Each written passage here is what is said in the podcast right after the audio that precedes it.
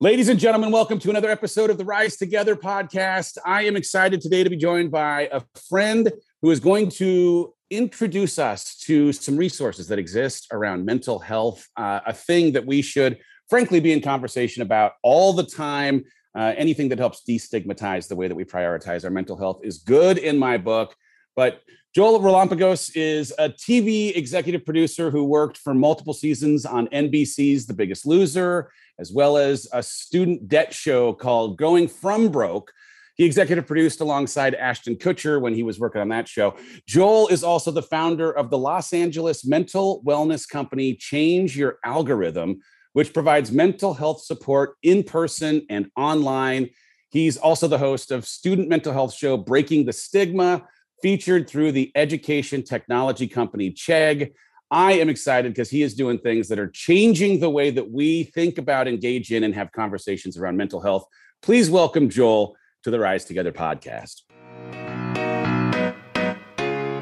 What would the world look like if we all pushed ourselves to have candid conversations with people who didn't look like us, think like us, or live like us? I'm Dave Hollis, and I'm on a mission to learn more about this world by meeting more of the people who live here. You may not always agree with everything you hear, but I guarantee you'll come away more informed on topics you might never have thought to seek out before. This isn't just a podcast, it's a community. And when we raise each other up, we all rise together.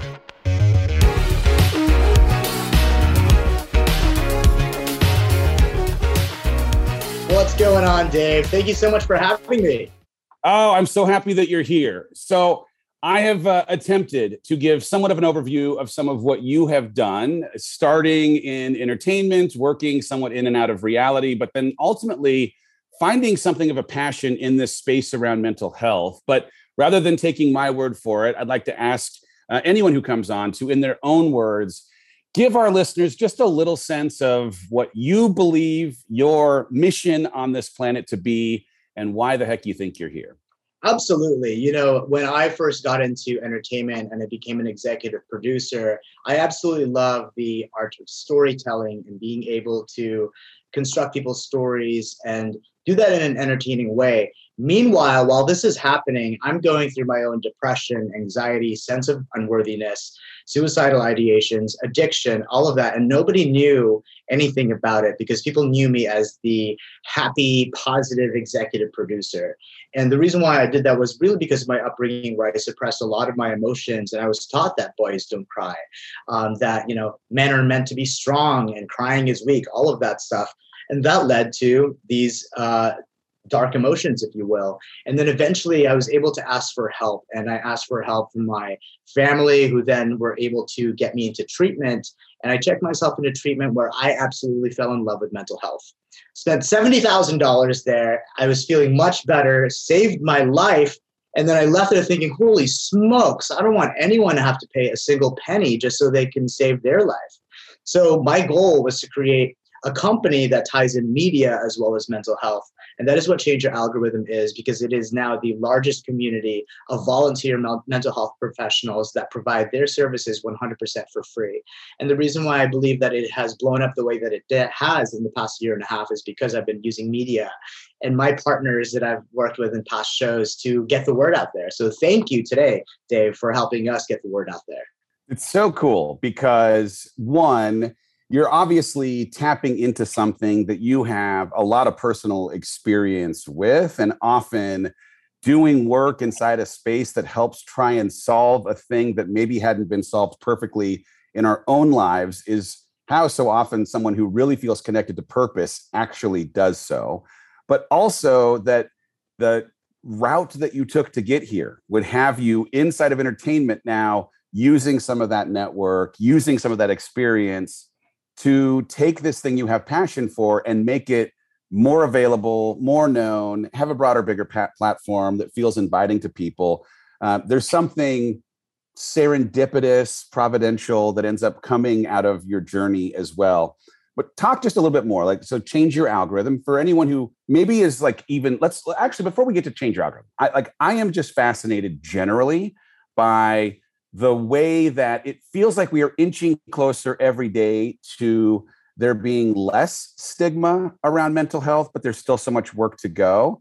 You guys obviously had this experience. I've personally had this experience where some of what I had been taught growing up or that masculinity as defined in society had told me made me resistant to dipping my toe in the water of something like therapy or acknowledging that I was struggling.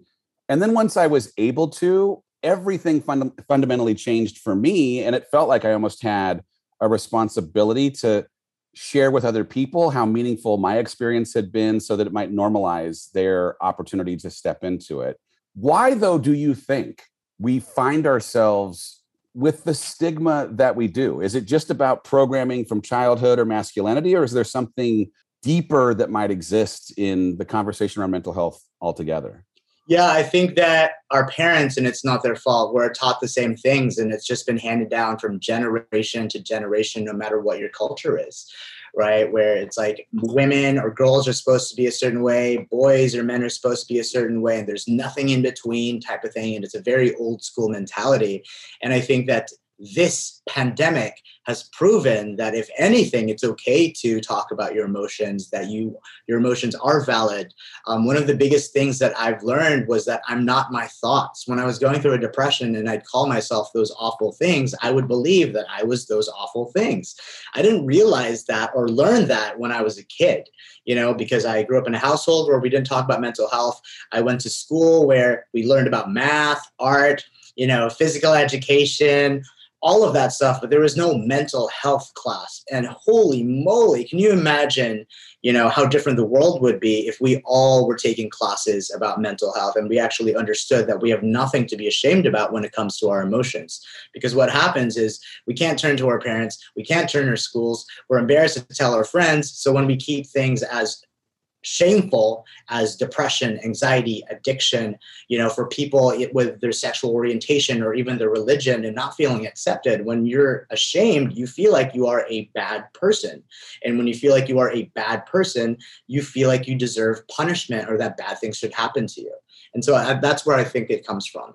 It's interesting because if i mean i've had this conversation with heidi quite a bit over this last year where in working through things in my own mental health journey, there was a line at one point where she was like, Hey, if you got diagnosed with cancer, if you got diagnosed with almost any disease, the first thing you would do is seek out the best professional treatment. You would make sure that you were doing every single thing you could to tend to the symptoms or get a, a better diagnosis to understand treatment. And yet, there is still this like worry of what people might think if we were to tend to ourselves in things that are in, in the exact same kind of vein things that we didn't necessarily choose that absolutely 100% act like disease and that can be treated if you're willing to get help. And when you think about it in that in those terms it like it becomes something of a you know hand wringing kind of exercise Absolutely. I mean, that's a great point because when someone breaks a bone, the doctor has an x ray. When someone has cancer, the doctor has an MRI to show this. And then people go, oh my gosh, let's help this person. There is no x ray or MRI for suicidal ideations, a sense of unworthiness, feeling really, really sad. Yes, you can get into the brain chemistry of it all, but it's not as easy as going to a doctor to get an x ray for your broken bone. When Simone Biles put herself out of the Olympics, people were saying, well, I don't know, like, I'm sure she can get through it. But if Simone Biles broke her bone the doctor shows the bone and everyone's going oh, well, she has a broken bone. For some reason, people are so judgmental when it comes to mental health issues. And isn't that interesting? And when you compare mental health to physical health, we all go to the gym. We talk about the gym. No one judges you for going to the gym. No one's like, yikes, you're going to the gym. Is everything okay with you? No, they're like, great, awesome, cool. I should go with you. But when it comes to therapy, there is that stigma of, oh my gosh, it's yikes. Like maybe you know, like you need some like there's that shame element and people don't know how yeah. to talk about it. You know, so it's very interesting when you compare mental health with physical health. What's even maybe more interesting when I'm going to the gym now, I am bragging about it. I mean, people are probably nauseated by the amount that I am talking about working out because I do have pride for putting myself into a position to make myself stronger or challenge the way that I even think about how strong I can be. And, and in a weird way, I especially in the last five years, as I've gone through a lot of identity shift, put myself into uncomfortable places and leaving things that I'd been in, whether it was corporate America or working inside of entrepreneurship and how hard that was.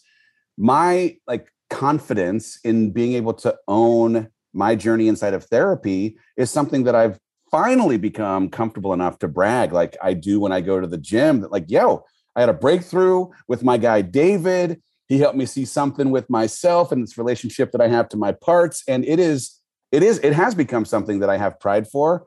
What's amazing is and I and I don't know that I appreciated this at the beginning of my own journey as my kids are processing the aftermath of what ends up being about 18 months now of a divorce the fact that I've been able to model how normal it is and how great I feel and the way that I am routinely committed to therapy, that they might come and have a conversation about their interest in having a talk with a therapist if they're feeling sad for some prolonged period of time, or that they want to work on gratitude or they want to start journaling. It's like, oh, the model of this being normal makes it normal in a in a house where it is normal. And it's it, the opposite ends up of course being true which is why we have so much of a current to row against. Talk to me a little bit about change your algorithm. I mean i love the the conceit of it. I love that it is a free resource but um, talk a little bit about your decision to start it go back to the beginning and kind of what was that what was that like? Absolutely. So when i first went into rehab. By the way, I felt like I was a contestant on one of my own TV shows where I get into a house with a bunch of strangers and basically let go of all control, which was like my worst nightmare. But after that first week, after 17 years of drinking, you know, I was really, really terrified. And then all of a sudden, I fell in love with this place because I was going to classes with mental health professionals and therapists that were talking about things that I had never heard of before. So imagine going to a university, but the university is about you. And it genuinely felt like it was about me. I didn't have to worry about bills. I didn't have to worry about work, my dogs, nothing. Like all of that was being taken care of because I was dedicating 50 days to myself and only myself. I learned things about, you know, how to actually practice gratitude. And gratitude goes beyond saying thanks, right? Being actually counting your blessings versus your problems, how to set boundaries, what are toxic relationships, how 90% of our mind is the subconscious, 10% is the conscious mind. We're not our thoughts all of these things. And it was just a wealth of knowledge. And I would write everything down in my journal. By the time I got out 50 days later, I said, okay, I've spent $70,000 here. I now understand how to respond to my thoughts, how to respond to depression, anxiety, and addiction. And I've been happily sober ever since. But I said, there aren't people that are willing to drop that amount of money to get the help that they deserve. And so I said, well, what if I got together a bunch of therapists that are willing to volunteer their time uh, in a space where anyone can join for a monthly membership fee of zero dollars. And then the pandemic hit, the quarantine hit, and I saw that as a sign to launch Change Your Algorithm. And the reason why I call it Change Your Algorithm was A, I wanted to have a catchy name, and B, like all things tech, you know we sleep to recharge we can store a ton of data we look for connection but when our phones or laptops malfunction they can reprogram themselves that is going to change the algorithm of our lives when i reprogram my false faulty pieces of data which is i'm a loser i'm unworthy i'm never going to be loved that's when I started to feel better about my life. And I realized that the traumas that I've had as a child, when I started to heal that, I stopped bleeding on other people that didn't cut me. And oh. like other people can have that same upgrade if you will if they just upgrade their their their negative self beliefs it's going to change the algorithm of their lives. And that's what we learn every day at change your algorithm. So good. Or if if a listener in real time is like you know what? I've never experienced therapy how would you sell therapy to the person who still has some skepticism of it being something that may in fact benefit them? Yeah therapy is not just a person with a notepad sitting across from you in the room judging you. Therapy is all about you where you can finally vent and get everything off your chest and not have to feel ashamed about it.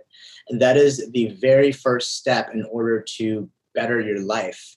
Because we have these secrets. We carry these things that we're so shameful of. And when you tell another human being about all these things that you were so ashamed of and what you're going through you don't feel so alone. And then the next step is you go, well, I told one human being, let me try telling another person, such as a friend or family member. And then all of a sudden you're even more not alone and they might be able to share what they're going through. And to me, vulnerability is the ultimate Wi Fi because that's what keeps us connected. I actually don't think the world needs any more successful or rich people. I think that the world needs healers that are compassionate with each other and themselves, especially during this time. Yeah, it's so. Int- I, I have, I've had this aha moment where my shame was a prison forever, mm. and then owning it publicly by writing a book that was vulnerably going to talk about some of the stuff that I did that got in my own way or owning it inside of a coaching course or owning it in online, you know, posts or whatever it might be did two really unbelievably powerful things. Number 1, it created this empathy bridge that I am so interested in with the community of saying, "Hey, I struggle too."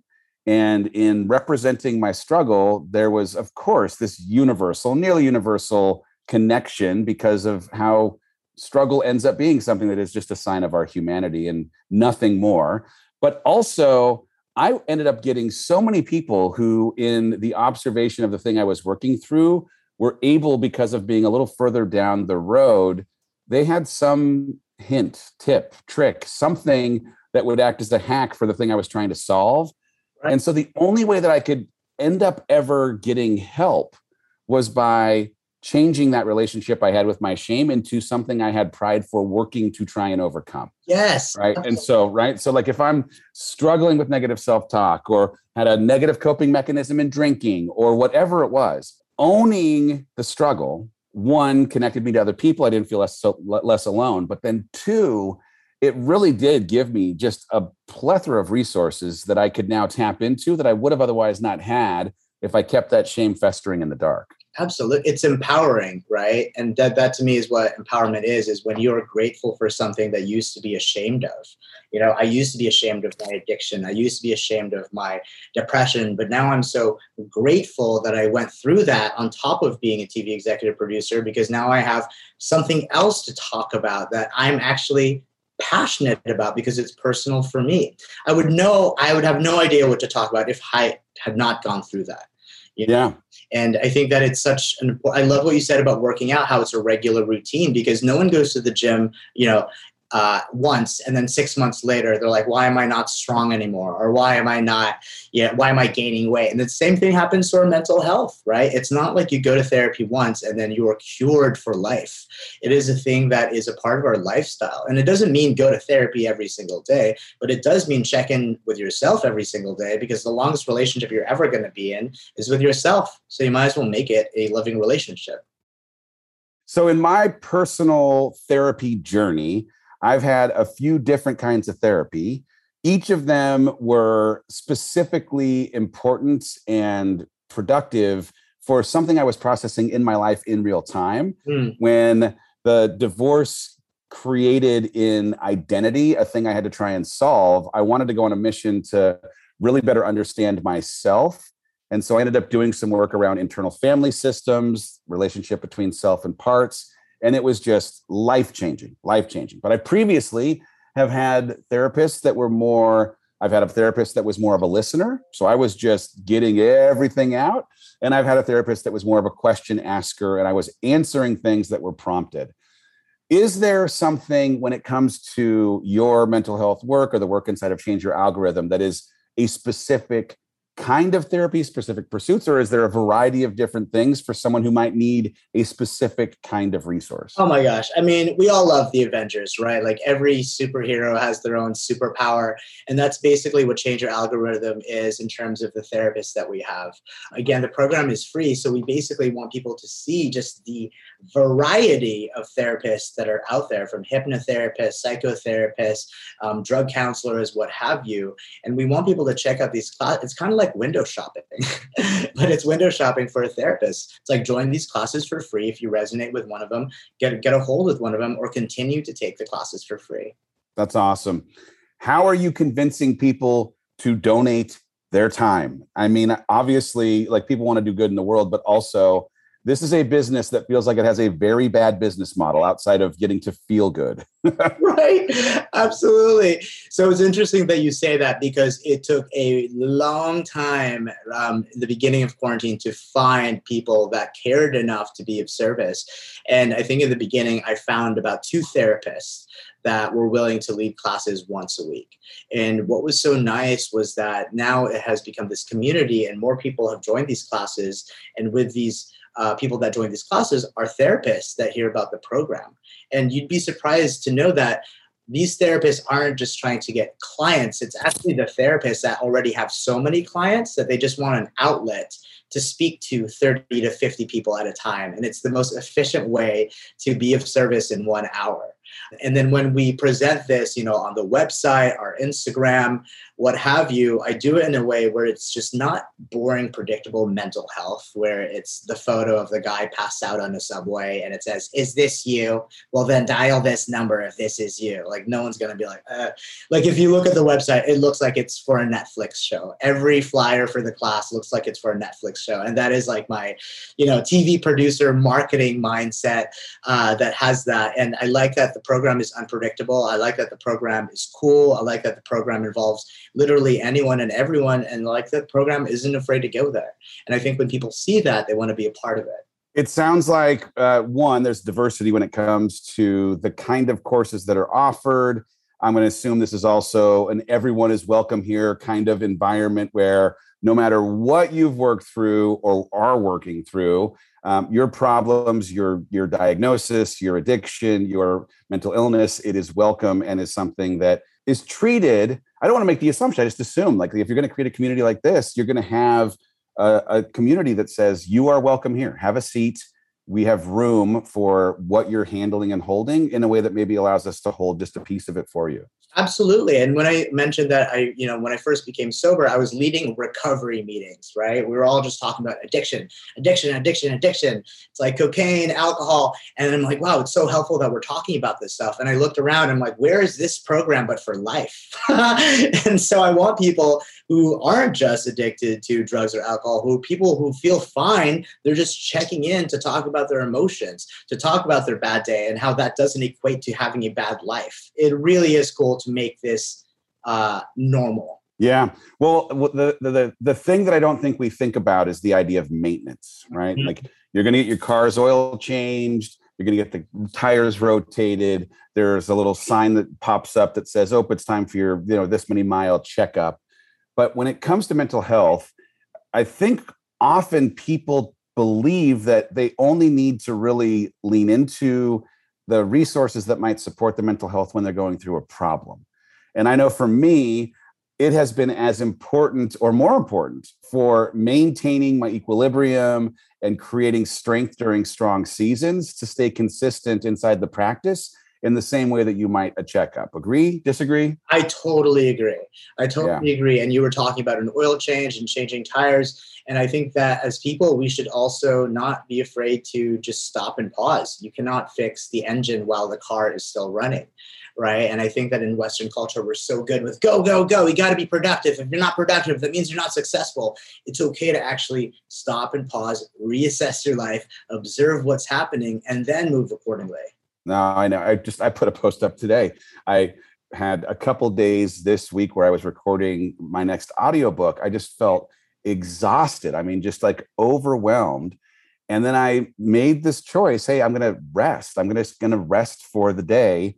And then I felt guilty about it. I like I I had a really hard time giving myself permission to not be in a producing mode. Right. And then what, you know, like, so I had to trace, I've, I've now got this practice in my mental health where I try to make a relationship with a feeling. And so I had to trace, like, where did this come from? And my feeling was from some programming of my childhood that associated productivity with being lovable. If I could check certain boxes, then I'd be worthy or enough. And if I didn't check enough boxes, then I might not be. And when that lives against the backdrop of hustle culture, it just like it makes it so hard to think that we have this permission to rest. And yet, the only thing that will keep you from burnout is indulging in rest and making you know self-care and and certainly mental health self-care a priority Uh, absolutely. I mean, it's why meditation is one of the hardest things for people to do, right? You go like, "What's meditation?" Well, you, you do nothing. What? Right? It's like people's biggest fear is to just sit there, be with their emotions, and literally do nothing. Just observe their thoughts and their feelings. And here we are in a culture that is so good with literally doing the opposite. Say busy, busy, busy. That's what successful means. And that's what I like to tell people is that you're not going to be able to. Um, I mean, you're a producer, you get it. I used to think that I can executive produce my life, meaning the people, the locations, the circumstances that happen to me. And when I couldn't control that, it would drive me nuts. And when a relationship would fail, I would go, wow, that must mean I'm a failure. But now I realize, while I can't executive produce the things around me and the circumstances that happen to me, I can actually produce how I respond to them and what my mm-hmm. belief is going to be about them. One of the things that we talk about is rational emotive behavioral therapy, which is our emotions are, aren't caused by the activating events in our lives. Our emotions are caused by our beliefs about the activating events in our lives. So I love being able to sit down, not do anything, and go, okay, what is my belief about this bad day? What is my belief about having to be productive? What is my belief about this relationship that isn't going well? You know, because when you have a better understanding of that, then you're going to know how to respond if you even need to respond at all. Yeah, I mean, my my work has really been in appreciating in the same way that you said it that i am i'm not my thoughts. I'm the observer of my thoughts. I'm not my emotions. I'm super welcome as self to make a relationship with and ask them why they've presented what role they believe themselves to be playing. But separating myself from them and trying to get to the bottom of the truth the real truth not what the voice is saying the real truth not what the feeling is emoting that ends up being the secret to all of it. And it doesn't, by the way, make it easy. I mean, shoot, I just recently in the community was going through this week where I was talking about how important stillness is. And people don't necessarily love spending time by themselves because sitting alone in your thoughts isn't always the easiest work. Right. And yet, if we can normalize sitting and having somewhat of a disconnected conversation with what that thought is or isn't when it comes to what's real or not, what's true or not.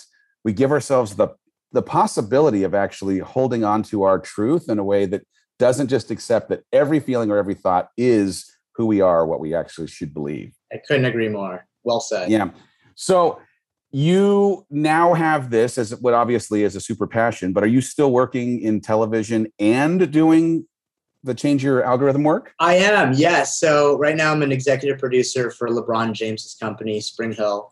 And the last show that we did was about Stop Asian Hate for YouTube Originals. And the next one that we're doing um, is going to be about what we can do to fight against anti Semitism. So a lot of the shows that I have been working on are they had they do with mental health they do with racial justice social justice and they continue to be inspirational and motivational. I have a show airing on abc uh, this thanksgiving and it has to do has to do with magic. I can't give it away too much but it has to do with the most magical moments in our lives and it is definitely a tearjerker. Oh that's amazing. All right so real quick let's rewind. Was recipe for change the show about asian hate? Yep would t- t- just talk a little bit about it. This is something that I think is important for the audience. If people weren't familiar with what ended up being a rash of unbelievable and unnecessary violence that was just randomly, seemingly perpetrating the Asian and, and Pacific uh, Islander yeah. community. Um, talk just a little bit about what the show was and what the hoped for outcome of creating it was. Yeah, I mean, first, as you said, the just the news has been shocking, knowing that there's over six thousand six hundred anti-Asian attacks in one year alone. And you hear about these people attacking, you know, the elderly from the Asian community, the people that are not going to fight back, cannot fight at all, can you know, can barely move even.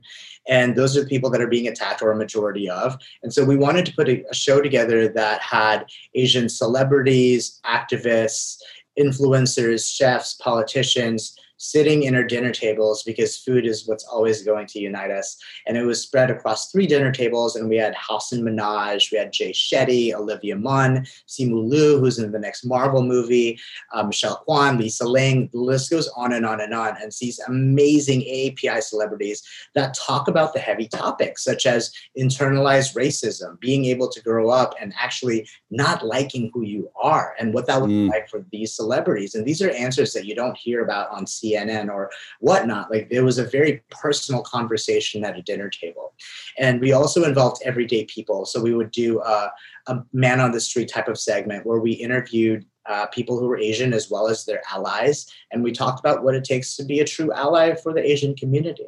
And it was nice to see such an amazing response from the viewers, including Hillary Clinton, tweeted about it, which made me really excited about. And then now we're doing an episode about the Jewish community. So we're definitely going to continue this this show to support all uh, oppressed communities and marginalized communities because there's so many that deserve that equality and just even attention for the issue so that if you end up being someone who is outside the community you might become a little more in the in, in just to, to, be able to acknowledge the truth of what is happening walk a day in the shoes of someone who may inside of that community feel oppressed or scared or both.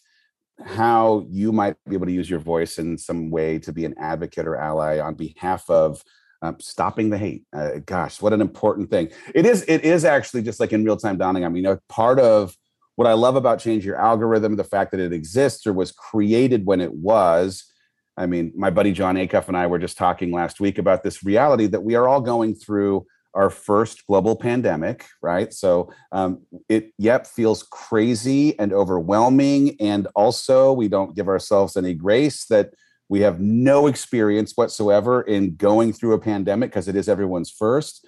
But we're also to the point of this conversation and everything that's been happening in the last two years in the midst of a real overdue racial reckoning and a conversation about race and racism in America that ends up producing heaviness, but also a lot that can bleed into the mental health space.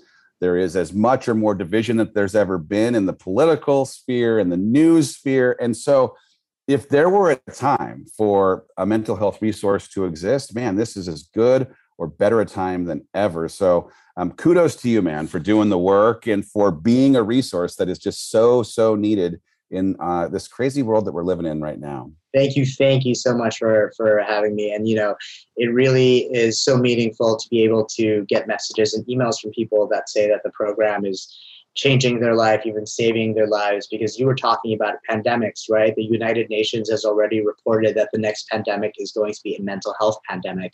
And I believe personally that we're already in that mental health pandemic because of what's going on with hate, because of what's going on with the virus. And I think that the one thing that we can have the vaccine to is taking care of our mental health right here and right now. That's not something that we have to, to wait for you know, yeah. or has to get FDA approved now, because we can literally just uh, tap into our emotions, practice that self care, self love, seek out therapy, which, as we all know, comes in a form of free support through Change Your Algorithm. So, thank you so much for having me. Oh, man, I appreciate it. If you, as a listener, have ever been somewhat curious, there's a little voice inside you that said, huh, I wonder if therapy's for me, and had cost as a barrier to entry. Well, that now has gone away. You are super normal if you are experiencing struggle in this season because that struggle again is a reflection of your humanity you wouldn't be human if you weren't feeling something of overwhelm with all the things that are happening and as a, an outlet as a resource as community um, this is an awesome thing that i'd encourage people to check out if for no other reason than to normalize some of what you're going through and find some connection in the shared experience of what it means to process all the things that we're trying to process at one time. Joel, if someone is uh, interested in following you, wants to get more information on change your algorithm, where do we send people in the interweb space to uh, to learn more? Sure. Well, for me, my Instagram is at Joel Relampagos, and I post a lot of mental health videos. I actually don't use my social media about entertainment. I literally use it to talk about mental health. And then, more importantly, the website for Change Your Algorithm is changealgorithm.com. So that's changealgorithm.com. And then our Instagram for that is at changealgorithm. So we highly recommend for people to sign up for the newsletter because it's going to be just once a week. It's not those annoying newsletters that pop up every other day saying, hey, do you want to extend your warranty? And we basically say what the free classes are for the week. And if people want to join, great. If not, tune in for the next week. Ah, I love it. All right on the show every week we end with the same question asking uh, our guests to share a single key takeaway with the audience a question a piece of advice. What would you if you only had one thing that you could say leave with our listeners today? Replace judgment with compassion. That applies to yourself and towards others. If we all just replace judgment with compassion this would be, be a much much better world Dang it. That is a good word. I am here for some compassion this week. Joel, thank you for coming on the show, brother. I appreciate you. Continue to do this good work. I know you are blessing many people. And uh, I appreciate the fact that I've got to know you here today. Look forward to getting to know you better over time. It's an honor, Dave. Thank you so much. Right on. All right, listener, if you've taken anything away from this, or maybe more importantly, know of someone who could benefit in destigmatizing just a bit mental health as an important priority in their life. I would encourage you to take a screenshot of the show on the device that you're listening to. Tag myself and Joel. Let us know something that you got from it. But again, share this with someone who you think might benefit from the invitation for some free therapy. And between now and next week, let's change the way that we are thinking, change that algorithm, but also Let's swap out judgment for compassion. We will see you next week on the Rise Together podcast. Rise Together is hosted by me, Dave Hollis. This show is edited by Andrew Weller, with production support by Sterling Coates. Cameron Berkman is our executive producer. Rise Together is a product of the Hollis Company.